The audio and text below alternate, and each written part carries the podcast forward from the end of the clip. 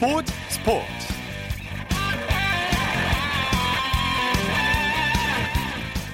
여러분 안녕하십니까? 아나운서 이창진입니다. 바둑 황제 조훈현 구단이 돌아왔습니다. 국회의원 임기를 마치고 4년 만에 반상 복귀전에서 바둑 여자인 최정 구단에게 아쉽게 패했는데요.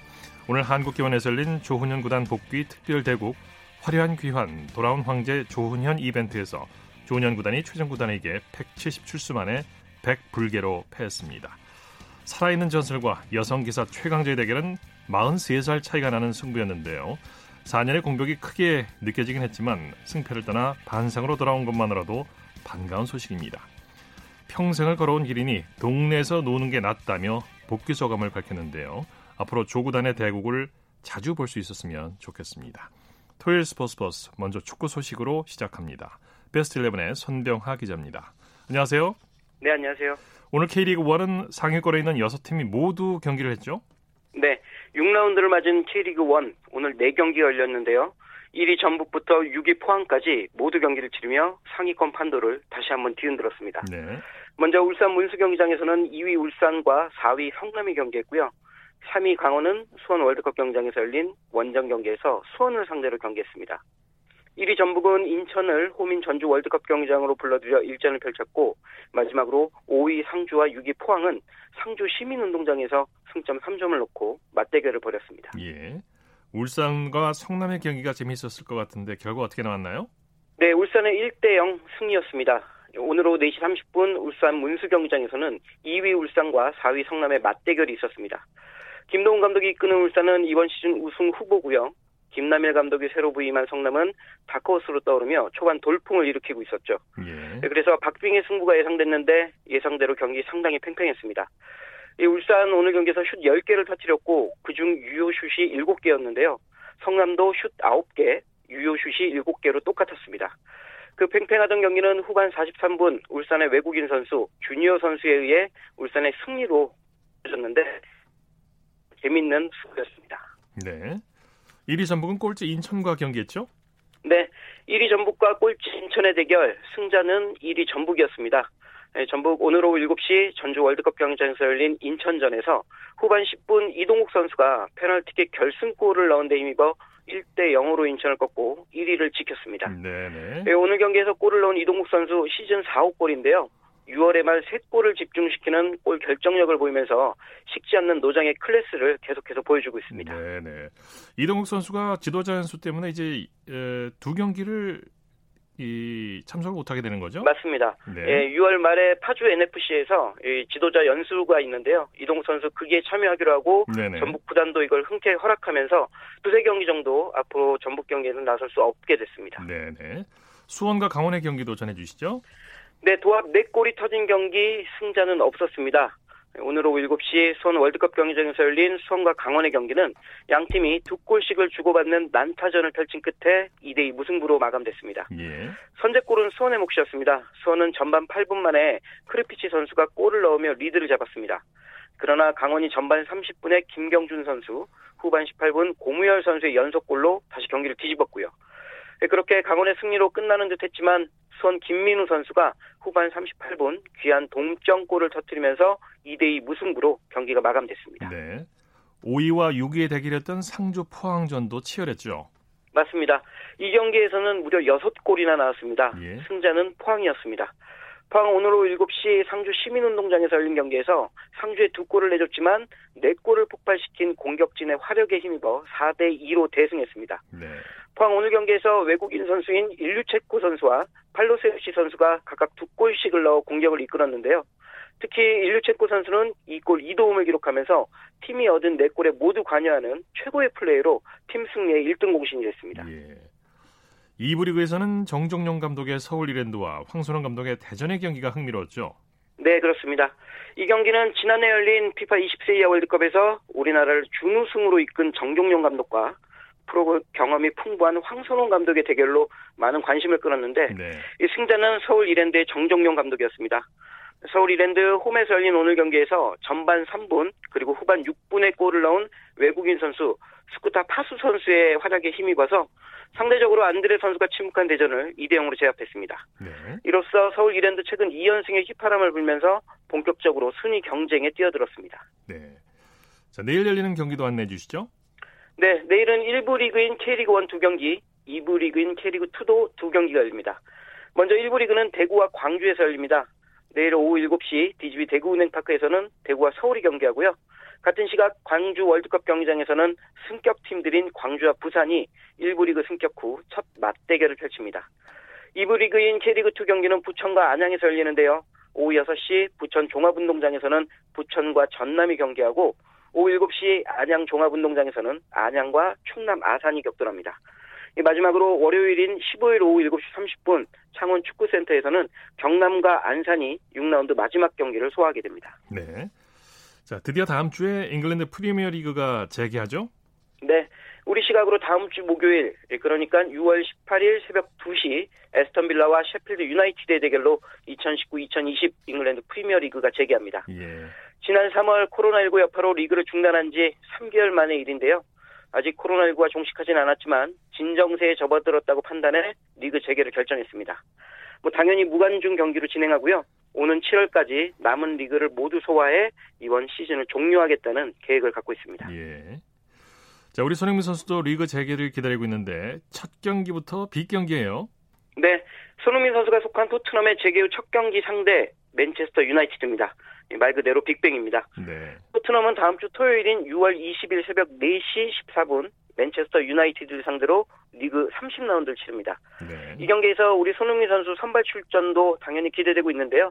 3개월이란 긴 시간을 뒤로하고 재개하는 리그에서 손흥민 선수가 어떤 경기 보일지 상당히 주목됩니다. 네.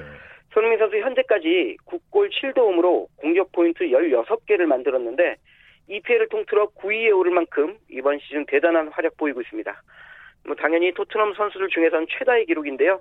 남은 시즌 부상 없이 더 많은 공격 포인트를 생산했으면 하는 바람입니다. 네, 두 팀 모두 오랜만에 나서는 경기고 또 그래서 의미도 다를 텐데 두 팀 모두 이기고 싶어 할 거고 정말 볼만한 경기가 될 것 같습니다. 맞습니다.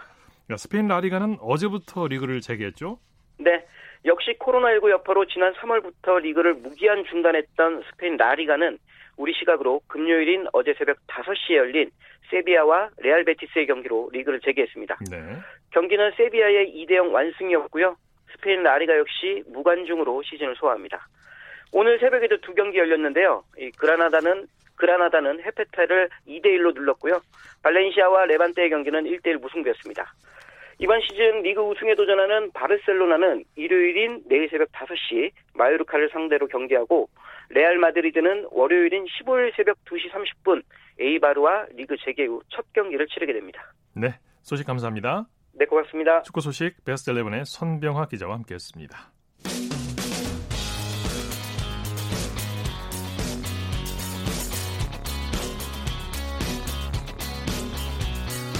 따뜻한 비판이 있습니다. 냉철한 분석이 있습니다. 스포츠 스포츠 우리에게 환희와 감동을 안겨준 스포츠 스타들의 활약상을 살펴보는 스포츠를 빛낸 영웅들 시간입니다. 정수진 리포터와 함께합니다. 어서 오십시오. 네, 안녕하세요. 자, 오늘 어떤 영웅을 소개해 주시겠습니까? 네, 오늘의 주인공은 20세기를 대표하는 축구 선수 중에 한 명이고요. 네. 축구 황제로 불린 펠레입니다. 네, 네. 특히 브라질에서는 펠레가 황제를 의미하는 대명사이기도 한데요. 오늘은 이 펠레에 대한 이야기를 해보려고 해요. 펠레가 어린 나이에 월드컵에 등장하면서부터 팬들에게 이름을 알리게 되죠. 이죠 네, 그렇습니다. 17살의 천재 소년으로 등장하는데요. 특히 58년 스웨덴 월드컵을 빼놓을 수 없을 거예요. 예. 펠레는 소련과의 조별리그 마지막 경기를 통해서 데뷔전을 치렀고 웨일즈와의 8강전에서는 대회 역사상 최연소 나이 17세 239일로 첫 득점까지 성공을 합니다. 예. 어, 펠레가 나중에 회고하기를 이 웨일즈에서 넣었던 첫 골이 가장 중요했다고 했는데요. 사실 이때까지만 해도 축구 팬들은 펠레를 잘 몰랐거든요. 그런데 그 이후에 프랑스와의 4강전에서 아주 좋은 활약을 펼칩니다. 또 대회 역사상 최연소 나이 17세 244일로 어, 헤트트릭을 기록하면서 브라질이 프랑스를 5대 2로 누르고 결승에 오르게 되죠. 예. 네, 그러면 94년에 KBS에서 방영됐던 월드컵 축구 반세기라는 프로그램에서 관련 내용 들어보시죠. 브라질을 3대 1로 앞서게 만든 건 그의 골입니다. 프랑스, 특히 퐁테인이 브라질의 수비를 뚫기 위해 계속 애씁니다. 펠레가 넣었던 두 번째 골은 운이 좋았던 면도 있습니다. 그러나 세 번째 골은 순전히 그의 천재적인 축구 감각에서 나온 겁니다. 프랑스의 피안토니가 한 골을 넣었지만 이미 진 경기입니다. 승리는 브라질에게 돌아가고 프랑스는 3위를 놓고 플레이오프전을 하는 걸로 만족해야 합니다. 네. 이제 결승에서는 브라질과 스웨덴이 만나는데요. 네. 여기서도 펠레의 활약은 계속됐습니다. 질풍 같은 스피드와 현란한 개인기, 그리고 완벽한 볼 컨트롤에 이은 슈팅으로 많은 팬들의 감탄을 자아냈는데요. 특히 두 골을 연속해서 터뜨리면서 뜨거운 박수를 받기도 했습니다. 네. 결국에 펠레의 활약에 힘입어서 브라질이 처음으로 월드컵 우승을 달성하게 되죠. 하지만 이후에 두 번의 월드컵에서는 부상으로 힘들어하면서 월드컵 자체의 회의감을 느끼 게 되기도 했고요. 다시는 월드컵에 참가하지 않겠다고 말하기도 했습니다. 예, 예. 아, 그런데 다시 마지막이라는 각오로 70년 멕시코 월드컵에 참가했고요. 이 대회에서 MVP와 우승을 동시에 차지하면서 축구 역사에 본인의 이름을 완벽하게 새겨 넣었습니다. 말씀하신 대로 70년 월드컵 우승 이후에 펠레가 은퇴를 선언했죠. 네, 네. 후배들에게 길을 열어주기 위해서 대표팀 은퇴를 한 건데요. 그때 펠레의 나이가 만 30세에 불과했습니다. 당연히 브라질 국민들은 펠레 복귀를 원했지만 한사코 거부를 하면서 대표팀 은퇴를 했고요. 네. 이후에 미국에서 활동을 하고 77년에 현역에서 은퇴를 합니다. 네. 그 20년의 현역 생활 동안 성공시킨 득점만 해도 무려 1280골이고 3번이나 월드컵 우승컵을 들어올린 전무후무한 기록을 갖고 있죠. 네. 그 전성기 시절의 플레는요 170cm를 조금 넘는 단신이지만 헤딩슛에도 능했고요. 100m를 10초대에 달릴 정도로 빠른 발을 갖고 있었고 네. 개인기 또한 좋았지만 무엇보다 경기 전체를 바라보는 시야 그리고 동료들과 조화를 이루는 그 팀플레이 능력이 탁월했습니다. 네. 네. 펠레하면 뭐 축소, 역사상 네. 빼놓을 수 없는 인물인데 펠레하면 또 펠레의 저주라는 말이 떠올라요. 그렇죠. 많은 분들이 이 펠레의 저주라는 말을 많이 알고 있을 텐데요. 펠레의 저주란 월드컵 같은 큰 대회 관련해서 펠레가 예측한 거는 정반대로 이뤄진다는 징크스를 말하는 겁니다. 즉 맨날 틀린다는 얘기죠. 그렇죠. 네. 펠레가 예상한 대회 우승 후보팀들은 언제나 탈락하거나 우승하지 못하는 반면에 펠레가 혹평하거나 탈락할 걸로 언급된 팀들은 좋은 활약을 펼친다는 거예요. 네. 네. 이 펠레의 저주가 언제 어떻게 시작된 건지 궁금해지는데요. 네. 어, 그 시작은 월드컵 대표팀에 있었던 66년 잉글랜드 월드컵이었는데요. 본인이 속한 브라질이 우승할 거라고 예상을 했지만 브라질은 조별리그 1승 2패라는 최악의 성적을 기록하면서 탈락하게 됩니다. 예. 그리고 74년 서독 월드 컵에서는 어, 아르헨티나가 결승에 진출할 걸로 예상을 했으나 아르헨티나도 조별리그에서 탈락을 하고요. 78년 아르헨티나 월드컵에서는 서독과 페루를 어, 유력한 우승 후보 후보로 지목했지만 두 팀 모두 8강 조별리그에서 탈락을 합니다. 예. 한편 82년 스페인 월드컵에서는 스페인과 브라질, 이탈리아를 지목했는데요. 스페인과 브라질은 탈락했지만 이탈리아는 우승을 했거든요. 근데 일부에서는 어, 펠레가 그 저주를 의식하면서 일부러 우승 후보팀을 여러 나라로 지목했다는 그런 의견도 있습니다. 예, 예. 자, 그러면 2018 러시아 월드컵과 펠레 저주 관련해서 KBS에서 방영된 부분 들어보시죠. 어, 아르헨티나와의 16강전에서 이기고 나서 은바페가 정말 잘하지 않았습니까? 음. 펠레가 이런 말을 했어요. 은바페 행운을 빈다라고 얘기했는데 공교롭게도 펠레의 저주가 네. 떠오르고 은바페가 다음 경기 우루과이전에서는 또 골을 넣지 못했습니다. 그래서 4강전에서도 은바페가 음. 과연 침묵을 할 것인지 음. 살아날 것인지 이 펠레의 저주가 왠지 좀 꺼림직한 부분이다. 이런 네. 뭐 객관적으로는 아니지만 그래도 뭔가 좀 꺼림직한 게 사실이긴 합니다. 지켜보게 되네요. 플레이 네. 예측이 네. 또 틀렸다는 얘기네요. 네. 심지어 2010 남아공 월드컵에서 펠레 예측력은 문어의 예측력과 비교되기도 했는데요. 네. 독일의 해양생물박물관에 있는 파울이라는 문어가 경기를 앞두고 각 나라의 국기가 새겨진 투명 플라스틱 상자 안에 있는 그 홍합 중 하나를 골라 먹는 식으로 네. 우승 국가를 예측을 했는데 이때 파울은 정확하게 예측한 반면 펠레는 결승전을 제외하고는 대부분의 예상이 빗나가고 말았습니다. 예. 아, 그래도 파울과 펠레 둘 다 스페인을 우승국으로 꼽았고요. 실제로 2010 남아공 월드컵의 우승 트로피는 스페인이 들어올립니다. 네. 신통방통한 점쟁이 문어와 틀리기만 하는 펠레의 예측 대결도 이번 월드컵의 쏠쏠한 재미였습니다. 마지막에는 둘 다 스페인이 우승할 거라고 콕 집어냈습니다. 이재강 기자입니다. 스페인의 결승골이 터진 순간 점쟁이 문어 파울의 이번 월드컵 예언도 100% 관역을 맞췄습니다. 세계 각국이 생중계할 정도가 된 파울의 신통력은 최상종가를 쳤습니다. 이번 월드컵 8경기를 모두 맞춘 건데 확률 0.4%도 안 되는 한마디로 기적이기 때문입니다. 이에 대해 해양학자는 파울이 학습된 대로 했을 뿐 예지력과는 관계없다고 했지만 독일의 패배나 스페인 승리 등은 설명하지 못하고 있습니다. 이제 파울을 거액을 주고 모시려는 사람까지 나섰지만 문어 평균 수명은 3살이고 파울의 나이 이미 2살 반입니다. 지난 유로 2008부터 시작된 그의 신통력 돌풍은 이번 월드컵이 고별의 장이 된 셈입니다. 문어 파울과 달리 100% 반대 예언만 계속한 펠레도 처음으로 체면 지뢰를 냈습니다.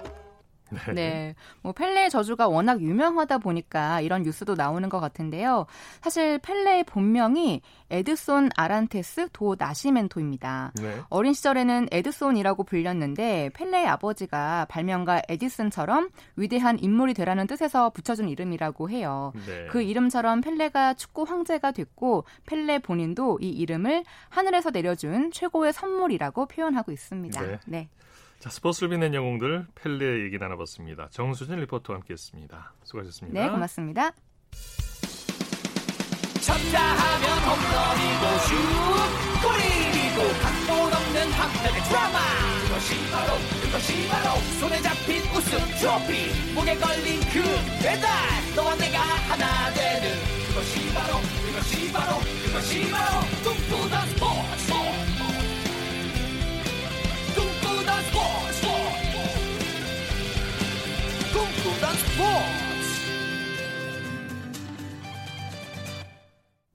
이어서 프로야구 소식입니다. 스포츠서울의 윤세호 기자와 함께합니다. 안녕하세요. 네, 안녕하세요. 먼저 대구로 가볼까요? 삼성이 KT와의 1차전에서 기분 좋은 역전승을 거뒀네요. 네, 오늘 대구 삼성 라이온즈 파크에서는 삼성과 KT의 더블헤더가 진행이 됐습니다. 네. 어제 양 팀의 경기가 우천 취소가 되면서 오늘 더블헤더가 성사됐는데요. 더블헤더 1차전에서는 삼성이 5대 3으로 KT에 승리를 거뒀습니다. 예. 이 한국 무대 복귀한 오승환 선수와 또 강백호 선수의 맞대결이 화제가 됐는데 어땠습니까? 네, 오승환 선수가 7년 만에 한국 무대 복귀하면서 강백호, 이정우 이런 젊은 선수들과 맞대결을 해보고 싶다고 얘기를 했었는데요. 네. 오늘 KT와 첫 승부부터 오승환과 강백호 선수의 맞대결이 성사가 됐습니다. 네. 승자는 강백호 선수였는데요. 강백호 선수가 오승환 선수를 상대로 적시타를 기록하면서 젊은 피해의 저력을 뽐냈습니다. 1차전에서 어, 강백호 선수는 홈런 포함 2안타 2차점으로 좋은 활약을 했습니다. 네. 삼성 선발 뷰캐넌 선수 활약 좋았어요. 네, 오늘 데이비드 뷰캐넌 선수 6과 3분의 2이닝 2실점으로 시즌 5승을 거뒀습니다. 어, 점점 시즌이 진행되면서 정상 궤도에 오르는 뷰캐넌 선수입니다. 삼성도 굉장히 고무적인 현상으로 뷰캐넌 선수의 활약을 바라보고 있습니다. 네. 선취점은 KT가 먼저 얻었는데 경기가 어디서 뒤집혔습니까? 네, KT가 4회 초 강백호 선수의 솔로포로 선취점 뽑았는데요. 그러나 삼성이 5회 말 박찬도 선수의 적시타와 살라디오 선수의 2루타로 역전을 거뒀습니다. 어, 4대1로 앞서갔고요. 살라디오 선수는 8회 말에도 솔로포를 터뜨리면서 맹활약을 했습니다. 네. 1차전 후에 이제 KT와 삼성이 2차전도 열렸죠?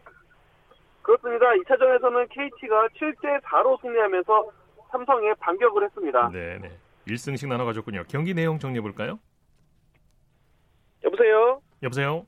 아, 네네. 말씀하시죠. 네, 화력 대결에서 KT가 우세를 범하면 우세를 점하면서 KT가 승리했습니다. 네. 어, KT는 꾸준히 볼넷을 고르면서 출루했고요. 장타도 터지면서 반격을 했습니다. 네. 팀 승리의 기여한 선수 꼽아볼까요? 네, 유한준 선수와 멜 로하스 주니어 선수가 각각 홈런 포함 멀티히트로 활약을 했는데요. 어, 게다가 KT 불펜 필승조도 실점하지 않으면서 리드를 끝까지 지켜냈습니다. 네. 자 이번에는 두산과 한화의 경기 살펴보죠. 한화가 어제 국내 프로야구 최다 연패 타이 기록을 세웠는데 오늘은 어땠습니까? 네, 사실 오늘 가장 주목받은 경기가 대전 경기였는데요. 네. 어, 경기 중에 강한 비가 내리면서 두 번 중단이 됐고요.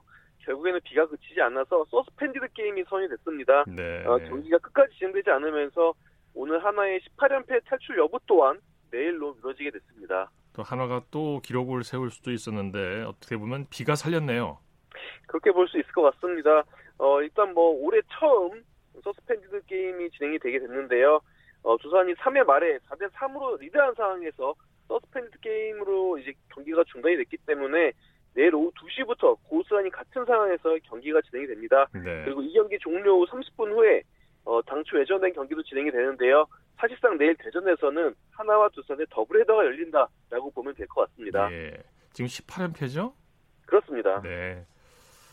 자, 두산의 페르난데스 선수 오늘 아주 특별한 홈런을 쳤다고 하는데 어떤 의미가 있는 홈런입니까? 네, 페르난데스 선수와 박건우 선수가 비록 경기가 중단되고 재개되는 상황에서도 연속 홈런을 달성했습니다. 네. 2회 초 2사에서 박건우 선수가 솔로포를 쳤는데요. 어, 그리고 나서 갑자기 장대, 장대비가 내리면서 경기가 중단이 됐습니다. 어, 1시간 16분 후에 경기가 재개가 됐는데요. 다음 타자인 페르난데스 선수도 홈런포를 치면서 어, 보통 이게 경기가 중단이 되면은 흐름이 끊기면서 타자들도 연속으로 홈런 치는 경우가 거의 없는데 그렇죠. 오늘 두산은 네, 진기록을 만들어냈습니다. 네, 백투백 연속 홈런이었군요. 기아는 어제 이어서 오늘도 SK를 눌렀네요. 네, 기아가 SK와 문학 경기에서 2대 1로 승리하면서 2연승에 성공을 했습니다. 네. 임기영 선수 오늘 최고의 피칭을 보여줬죠? 그렇습니다. 기아 선발 투수 임기영 선수와 SK 선발 투수 문승원 선수 모두 빼어난 피칭을 보여줬습니다. 임기영 선수는 6이닝 무실점으로 시즌 3승을 거뒀고요. 문성호 선수는 7과 3분의 1이닝 2실점으로 좋은 모습을 보여줬지만 타선의 지원을 받지 못했습니다. 네. 타선에서는 어떤 선수들이 활약했습니까? 네, 기아 프레스턴 터커 선수와 어, 최형우 나주환 선수의 활약이 돋보였습니다. 터커 선수는 2안타 멀티히트 활약을 했고요. 어, 최형우 선수와 나주환 선수는 각각 홈런포와 2루타로 어, 팀 승리를 이끌었습니다. 네. 임기영 선수의 선발승과 기아의 주말 3연전 위닝 시리즈를 확정지은 그런 빼어난 타격이었습니다. 네. 키움은 NC에게 아주 큰 점수 차로 이겼네요. 네, 키움이 선두를 질주하고 있는 NC에 이틀 연속 승리 거뒀습니다. 오늘 창원 원정 경기에서 18대 5 완승을 거뒀는데요. 그러면서 키움도 주말 3연전 위닝 시리즈를 확정지었습니다. 네. 키움은 모든 선수들이 다 잘해줬는데 타선 그야말로 대폭 발했죠? 네, 김혜성 선수가 올해 정말 타격이 무리 오른 모습입니다. 원래 이 선수 수비 때문에 굉장히 주목을 받았고 어, 신인 시절부터 이제 1군 무대에 올랐던 선수인데 어, 오늘은 또 통산 첫 말루프를 기록을 했습니다. 예. 어, 김혜성 선수 외에도 키움은 박병호, 김하성, 이정우, 김규민 선수가 홈런 치면서 어, 정말 뭐 막강 화력을 자랑하면서 완승을 거뒀습니다. 네, 키움 선발 한현희 선수도 호투했죠. 네, 오늘은 한현희 선수와 이재학 선수 사이드암 선발 투수의 맞대결이 열렸는데요. 어, 키움 한현희 선수가 6이닝 동안 9안타를 맞았지만 그래도 4점으로 좀 실점을 억제하면서 시즌 3승째를 거뒀습니다. 네. 경기 도중에 NC 이재학 선수가 헤드샷 퇴장을 당했어요. 네, 사실상 오늘 경기의 희비가 엇갈릴 순간이 아닌가 싶습니다. 말에 이재학 선수가 허저엽 선수를 상대하는 과정에서 헤드샷을 범해서 퇴장을 당했는데요. 네. 어, 그러면서 경기 초반부터 NC가 거대한 변수와 마주를 했고요. NC는 바로 김건태 선수를 투입을 했습니다. 김건태 선수가 3회에는 2회에는 아, 이닝을 잘 맞췄지만 3회에 안탈당하면서 승부가 키움 쪽으로 급격히 이제 쏠렸습니다. 네, 이런 분위기 때문인지 유난히 실점이 많았어요. 그렇습니다. 아무래도 선발 투수가 경기 초반부터 교체를 하면은 불펜진 전혀 대비하지 않은 상황에서 이제 불펜 투수들이 가동이 돼야 되거든요. 그러다 보니까 NC 마운드가 급격히 흔들렸고요. 그러면서 올해 최다 실점인 18점을 내주고 말았습니다. 네. 잠실구장에서 있은 LG와 롯데 경기 역전에 재역전을 거듭하는 아주 짜릿한 경기였죠. 네, 어제 LG와 롯데의 잠실 경기 또한 연장 승부까지 펼치면서 굉장히 치열한 경기가 벌어졌는데요. 오늘 경기 또한 치열했습니다. 어, 롯데와 LG가 오늘 잠실구장에서 역전과 역전을 반복했는데 롯데가 LG에 7대 6으로 승리를 했습니다. 네네. 오늘 재역전극을 쓴 주인공은 어떤 선수입니까? 네, 안치홍 선수가 오늘 햄스트링 통증으로 인해서 선발 라인업에서는 제외가 됐는데요. 하지만 7회 초 2사 만루 가장 중요한 상황에서 대테러 나와서 적시타로 동점을 만들어냈습니다. 정말 중요한 순간에 해결사 면모를 보여준 안치홍 선수입니다. 네네. 또 어떤 선수들이 활약했습니까? 네, 전준우 선수가 1회 트럼포로 올 시즌 여섯 번째 홈런을 기록을 했고요.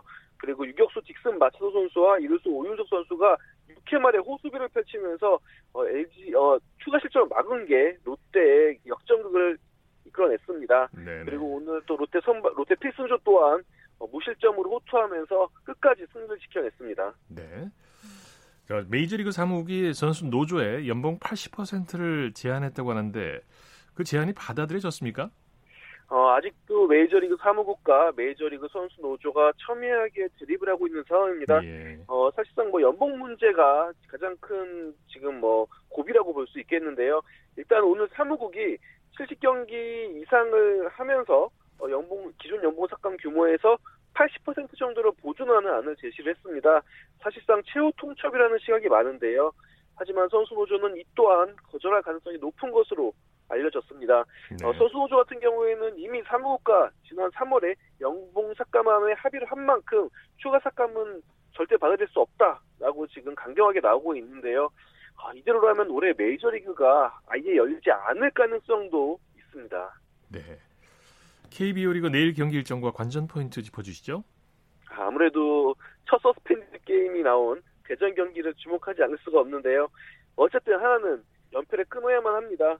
어, 일단 내일 경기에서 이제 오늘 중단된 3회 말 상황부터 경기가 진행이 되는데 어, 한화는 아마도 외국인 선발 투수인 서폴드 선수까지 투입할 수 있거든요. 예. 어, 그렇기 때문에 어, 하나로서는 어떻게든 첫 경기부터 잡고 연패를 끊고 두 번째 경기를 맞이하는 게 가장 좋을 것 같습니다.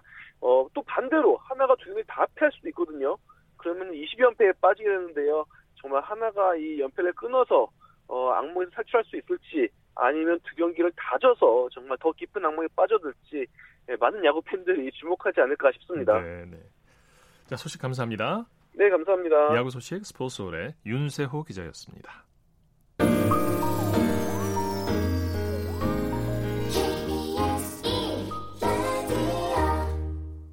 이어서 한 주간의 해외 스포츠 소식 정리합니다. 월드스포츠 연합뉴스 영문뉴스부의 유지호 기자와 함께합니다. 안녕하세요. 네, 안녕하십니까. 네. 남자 테니스 세계 4위인 로저 페더러가 무릎 수술을 받고 이번 시즌을 접게 됐다는 안타까운 소식이 있네요. 네, 페더러가 지난 10일 자신의 소셜 미디어를 통해 오른쪽 무릎 관절경 시술 소식을 알렸습니다. 몇 주 전 재활 운동을 하다가 문제가 생겼다고 했는데요. 어, 페더러는 2016년에도 무릎 부상 때문에 어, 당시 리우데자네이루 올림픽과 US 오픈에 불참하고 2017 시즌을 준비한 바 있었는데 어, 지금이 그때와 비슷한 상황이라고 설명을 했습니다. 올해 1월 호주 오픈 4강까지 올랐던 페더러는 2월 오른쪽 무릎 수술을 받고 재활 중이었는데요. 이 코로나19 여파로 3월부터 투어가 중단되면서 대회에 나설 기회가 없었습니다.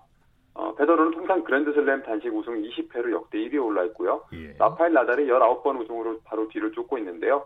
올해 남은 메이저 대회는 8월 US 오픈과 9월 프랑스 오픈입니다. 어, 윈블던은 이미 취소가 됐고요. 이 남은 두개 대회도 코로나19 상황에 따라서 열리지 않을 수도 있습니다. 네. 국제 테니스 연맹이 단식 랭킹 하위권 선수들에게 지원금을 줄 예정이라고요.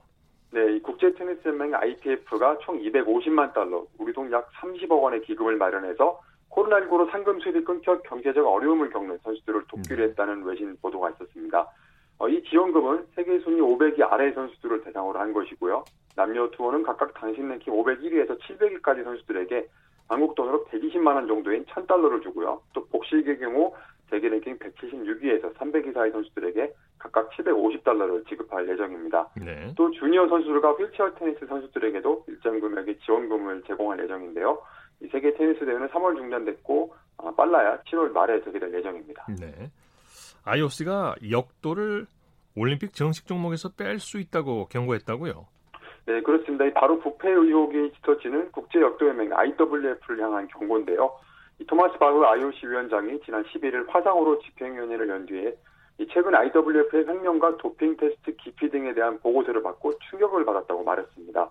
또 조사 결과에 따라 역도를 역시 올림픽 정식 종목에서 퇴출할 수도 있다고 했는데요. IOC와 세계 반도핑기구 와다는 독립위원회를 구성해 IWF의 부정 의혹을 조사 중입니다. 그 축에는 타마스 아얀 전 IWF, IWF 회장이 있는데요.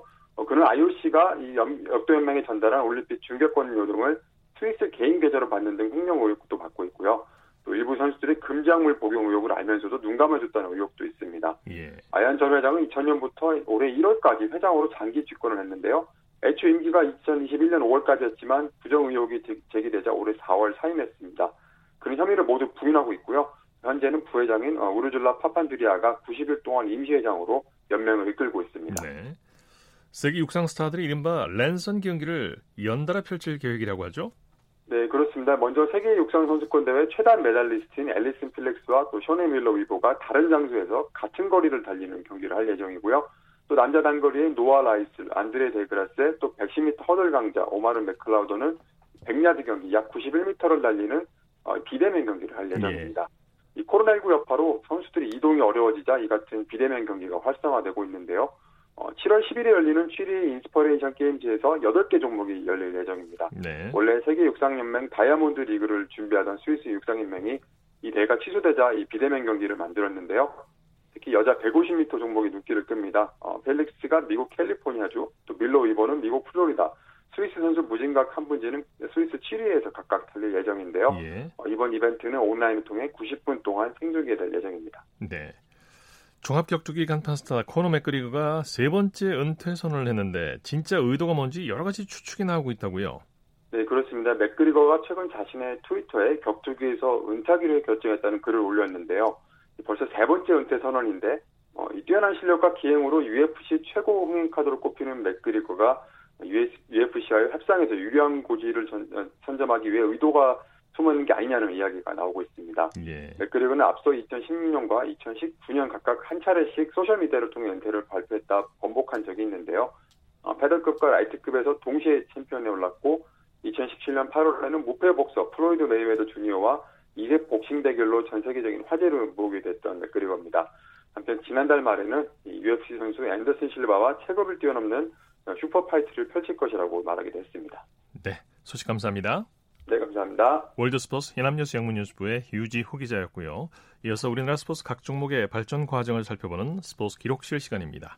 라디오 한국 스포츠 100년사 중에서 한국 스포츠의 창립기를 살펴보고 있는데요. 스포츠 평론가 신명철 씨와 함께합니다. 안녕하세요. 네, 안녕하십니까. 자, 손기정 선수의 베를린 올림픽 마라톤 우승의 낭보가 전해진 1936년 2해 제17회 전조선 종합경기대회가 열렸다고요? 그렇습니다. 베를린 올림픽 마라톤에서 손기정, 남승용 선생이 각각 1위와 3위를 차지해 한반도 전체가 기쁨의 도가니가 된 가운데 1936년 8월 5일부터 10월 31일까지 경성운동장을 중심으로 조선체육회가 주최하는 제17회 전조선 종합경기가 열렸는데요. 이 대회부터는 수상, 아, 당시에는 이제 수영을 수상이라고 그랬습니다. 네. 그리고 번투, 이제 복싱이죠. 탁구 등 세 개 종목이 추가됐고요. 그런데 이 대회는 대회 운영을 위한 인적 자원의 부족과 경장 마련 등 여러 가지 문제가 겹치면서 거의 두 달에 걸쳐서 열렸습니다. 네. 종목별 성적을 살펴볼까요? 네, 육상 경기 100m에서는 한철호라는 분이 11초 3으로 우승을 했고요. 1만 미터에서는 유장춘, 당시 그 장거리 아주 1인자였다고 네. 합니다. 34분 20초 4로 정상에 올랐고요. 축구는 중등부에서는 경신학교, 뭐 이 학교는 지금도 축구 또 명문교 차범근 선수가 나온 학교 아닙니까? 네. 영생고벌 3대 0으로 물리쳤고 전문부에서는 연희 전문이 보송 전문을 2대 1로 꺾고 일반부에서는 경성 축구가 순천을 4대 1로 물리치고 각각 각 부에서 우승을 차지했고요. 농구부 농구는 중등부 경기에서 휘문고보가 중등학교를 35대 27로 꺾고 우승을 차지했는데 휘문고고는 이제 오늘날의 휘문 고등학교 아니겠습니까? 예. 예. 요즘도 이제 신동파라든지 서장훈 이런 선수를 졸업한 아주 농구의 명문 학교 아닙니까? 그렇죠. 예, 정문부에서는 연희 전문이 보성 전문을 29대 24, 일반부에서는 청우가 고를 52대 41로 누르고 각각 정상에 올랐고요. 새로 정식 종목이 된 수상은 수영은 중동부 단체 순위만 기록이 남아 있는데요. 휴문고보가 120.5점으로 우승을 차지했고 인천 상업이 48점으로 2위를 기록했다는 게 기록으로 남아 있습니다. 또한 신설된 탁구 결승에서는 중등부의 황치옥이라는 분이 한흥순을 3대 0으로 완파하고 우승했고 일반부의 주택공은 변용환을 3대 1을 물리치고 패권을 차지했습니다. 네. 이듬해 1937년 제18회 전저수 종합경기대회는 결과적으로 마지막 대회가 됐죠. 네, 뒤에 조금 더 설명을 드려야 되는데요. 네, 조선체육회는 1937년 9월 8일부터 10월 31일까지 경성운동장을 중심으로 제18회 전조선 종합경기대회를 열었습니다. 그런데 이 대회에서는 인기가 시들어가던 야구를 빼고 배구를 새로 넣었습니다. 야구는 뭐 우리나라 국기 종목에 말하자면 문을 연 종목이라고 할 수 있지 않습니까? 예. 1904년에 도입이 돼서. 그런데 그 무렵에는 1930년대 후반 그 무렵에는 인기가 조금 식고 있었다고 그래요. 아, 그런데 그해 7월, 그러니까 1937년 7월 제국주의 일본은 중일 전쟁을 일으켰고 일제는 우리의 민간 단체를 모두 일본인 기관에 흡수해 버리기로 방침을 세우게 됩니다. 네. 예, 이에 따라서 조선체육회는 일본인 체육기관인 그러니까 제가 이 일제 강점기 때 우리나라 체육을 설명드리면서 이 한반도에 일본인들이 세운 체육기관이 조선체육협회라는 게 있었다고 말씀을 드렸었지 않습니까? 네. 예, 우리 민족이 세운 건 조선체육회고요. 일본인들이 세운 건 조선체육협회인데 이 단체에 강제 흡수당하고 맙니다. 이 조선체육회가. 당시 상황을 조금 더 살펴보면 1938년 7월 4일 조선체육회는 긴급 이사회를 열고 경성에 있는 조선체육회가 조선체육협회는 지금의 사정 아래서는 이계 단체로 나뉘어 있을 필요가 없어 합작하는 것이 가하다. 합작을 해야 됐다는 뜻이겠죠. 네네. 그리고 합작 진행원으로 고원훈, 박승빈, 김규만, 김동철을 선정한다는 두 가지 사항을 의견하고 의결하고 이어 긴급 임시총회를 열어서 긴급 이사회결을 그대로 통과시켰습니다. 이렇게 해서 조선체육회는 없어지게 됩니다. 네. 이후부터 조선체육회 활동은 완전히 정지가 됩니다. 네, 이 조선체육회 해체에 이어서 여러 체육단체들이 문을 닫았다면서요? 네, 그렇습니다. 조선체육회 해체와 동시에 조선여자체육장려회, 백구활빈구락부, 그다음에 수영동호회 등 이런 여러 단체들이 해체를 결정해서 7월 5일 종로경찰서에 해체계를 제출했고 조선농구협회는 7월 7일 일본 농구협회 조선지부에 합류한다는 결의를 발표했습니다. 한편 네.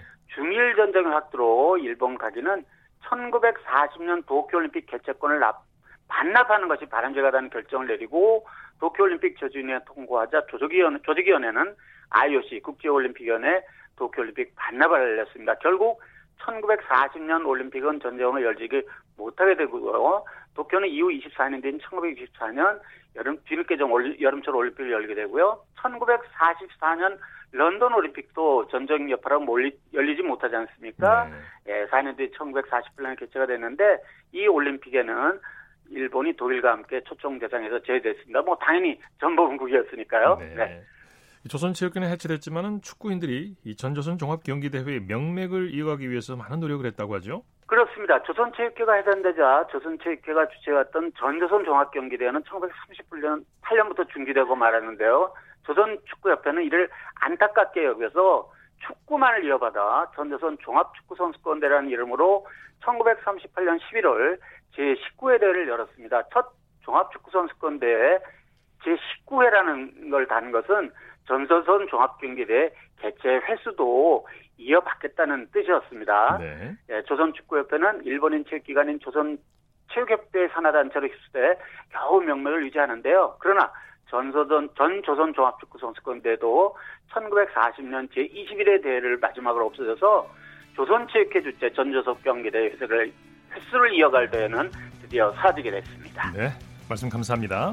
네, 고맙습니다. 스포츠 기록실 스포츠 평론가 신명철 씨와 함께했습니다. 스포츠 스포츠 오늘 준비한 소식은 여기까지고요. 내일도 풍성한 스포츠 소식으로 찾아뵙겠습니다. 함께해 주신 여러분 고맙습니다. 지금까지 아나운서 이창진이었습니다. 스포츠 스포츠 As the sun goes down in front of me Reminds me where I wanna be. With you and you alone. Pull me in like you